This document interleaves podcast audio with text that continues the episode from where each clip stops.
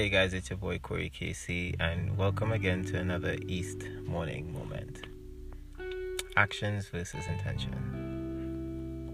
So I was going through TikTok, as always, and um, I found this video of someone saying that um, a person's intentions should be taken into consideration when we're looking at their actions, because sometimes people have the best of intentions for you, but their actions don't necessarily show it and then there's always the opposite of people having bad intentions for you, but their actions don't show or reflect their intentions.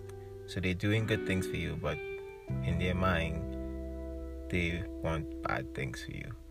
Which I, I guess that's a very ticklish situation because where I'm getting stuck is that how do I know what your intentions are? Like, I could only judge you on what I can see, and what I can see are your actions. And this is just for me personally. Like, if you're doing something bad to me, or something bad in regards to me, and you're saying that you have good intentions for me, how do I know that you are genuine when you say that? How do I know that you genuinely have good intentions for me? And the opposite is the same as well. If you're doing good things for me, but I'm told that you have bad intentions towards me.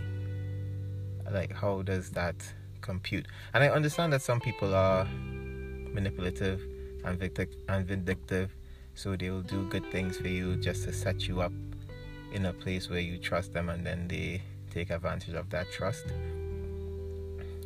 But like for me, I'm not a I'm not a mind reader, so I can't tell if you genuinely have bad intentions for me. Um, especially if you're doing good things towards me. I understand that sometimes it's a little bit difficult for certain people to express themselves in regards to you, especially because we have our own ways of communicating. We have our own love languages and that kind of thing. So when people do certain things, especially when they don't know us, we would take it as, you know, okay, this person doesn't have my, my best intention in mind. But sometimes people are just oblivious to what you're doing. So I guess in that sense, I understand. But like, and I guess that in that sense, I could understand, you know, because in, in that sense, you don't know this person. This person doesn't know you to the depth that they should know you. And you don't know them to the depth that you should know, know them. Because if you did know them, you know that this is just them being themselves you know? And it's not that it, they're against you or anything. This is just how they communicate or whatever the case may be. But i feel like the only time i would know for sure that your intentions are good but your actions come off as bad is if i know you. Like if i completely feel like i absolutely know who you are and I know that this isn't your character, this isn't the person that you are because your previous actions haven't shown me that this is the type of person that you are capable of being. You know, then I could be like, okay, all right, this is not you. Like something went wrong here. You you probably thought this was good. What happened? You know, was it a lapse in judgment? What happened here? But it's so interesting, you know. I mean, I think that anytime you have to deal with somebody else, you know, and take into consideration their actions, their intentions, their thoughts, it becomes a little bit difficult because we only know what people show us. And that's the absolute truth. Actions speak louder than words because what you do would speak louder than well what you do would communicate to somebody more than what you say you know so yeah, actions speak louder than words. I just lost my train of thought. Um, but yeah, people communicate who they are through their actions, or at least that's what I believe. You know, and sometimes things that people do need more explaining because you don't know who they are and they do certain things because of the individual that they are, the experiences that they've had. But you wouldn't know until you've had that conversation or until you've gotten to know that individual. So I guess in a sense, intention should be taken into consideration. Like in that sense, I, I could understand it because when you truly don't understand somebody, a lot of things that they could do or say would come across as them not having your best intention in mind. But it's just, you know, this is the individual and who they are.